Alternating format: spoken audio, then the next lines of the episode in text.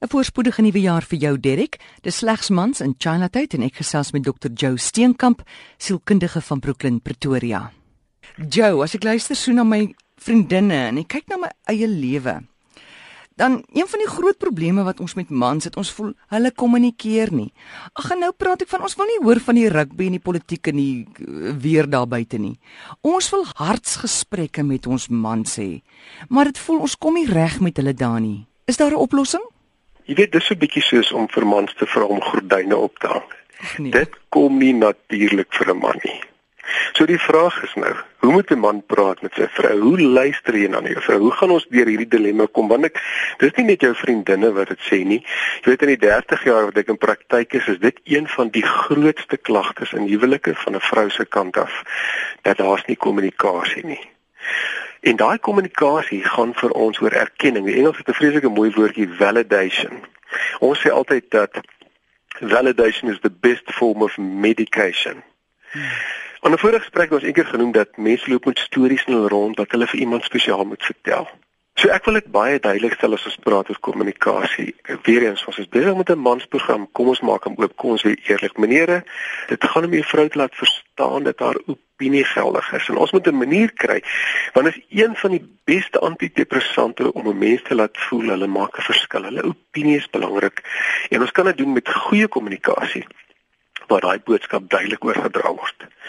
Ek weet een van die vrouens het eendag vir my gesê in praktyk en ek wil dit terugbring nou na die voorbeelde wat ek gaan gee van wat kan ons doen. Sy het gesê 'n vrou wil nie van selfsprekend wees nie.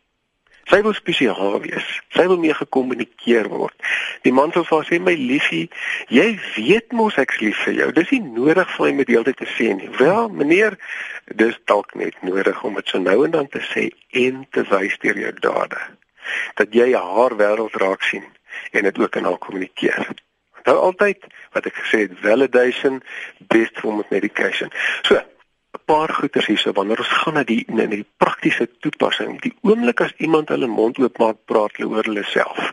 Dis 'n baie belangrike punt om te verstaan vanuit hulle persepsie en hoe hulle die lewe sien. Ons sê dit in ons taal dat die persoon wat die probleem definieer is die een wat hom het. Ok, nou dis 'n baie moeilike stelling om te aanvaar want as iets my plan, ek sê dit beteken dit is eintlik my probleem. Wel, dis in jou persepsie wat dit na vore kom. Maar die die vraag is, hoe gaan ons met effektiewe kommunikasie daai persoon hoor sodat ons kan voel en albei persone kan voel hier's goeie kommunikasie. En daar's twee baie goeie punte om te onthou.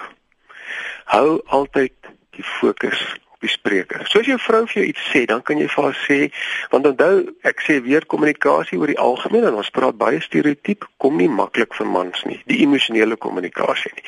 So wat is die tipe goed wat 'n man kan sê? Hy kan vir sy vrou antwoord wat jy daardeur vir my sê. Met ander woorde, hy begin terugreflekteer, hy begin daai validation, daai bekendmaking doen. Hmm. Hy kan vir sê as ek jou reg verstaan. Nou daar's iets wat jy gaan begin hoor as ek vir hierdie woorde sê. Dit klink vir my asof toe ek dit gesê het, hmm. het dit jou ontstel. Verduidelik vir my wat het met jou gebeur. So met ander woorde, ons begin nou 'n speel raak. Ons begin vir daai persoon aktiveer en sê maar vertel my meer van hierdie binnewêreld van jou. Dit wil vir my voorkom dat Ek kan hoor dis vir moeilik as ek dit doen of gedoen het.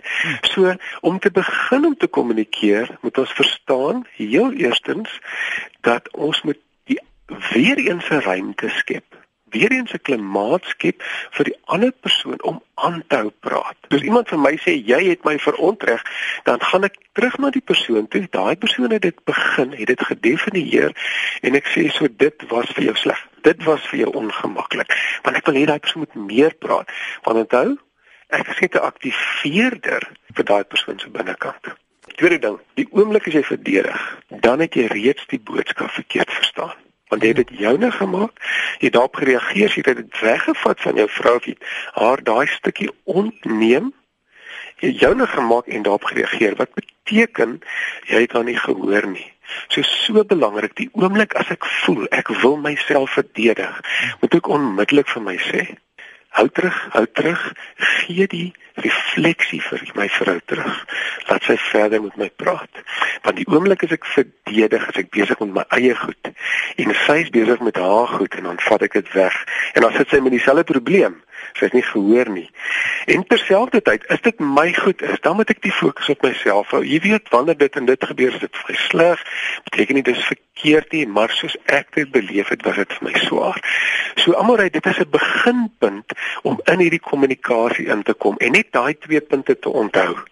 Die persoon wat dit definieer, ons moet hulle klimaat skep, dat hulle verder daaroor praat, want hulle wil 'n storie vertel. Al is dit deur middel van my om te sê ja, maar jy het dit en dit gedoen. En as ek wil verdedig, moet ek onmiddellik sê vir myself, hierdie het nie met jou te doen nie. Gee dit terug vir die persoon. Moenie dit van hulle wegvat nie. Raak die spieël. En indien ons groot genoeg is en dit is moeilik om hierdie goed te doen, nie, om dit te kan waag, kan ons sê dankie vir wat nou aangaan hier tussen ons, nee. Ek weet dit is 'n groei geleentheid. Ek is bereid om te kyk na wat ek in myself geaktiveer het sodat ek dit in die oë kan kyk en uitsorteer. Dankie vir jou wysheid, dit is baie kosbaar. Soos ons daai boodskap kan begin oordra, gaan ons 'n ongelooflike groot verandering kan teweegbring. Dit was Joe Steenkamp en jy kan hom kontak by www.ship.org.za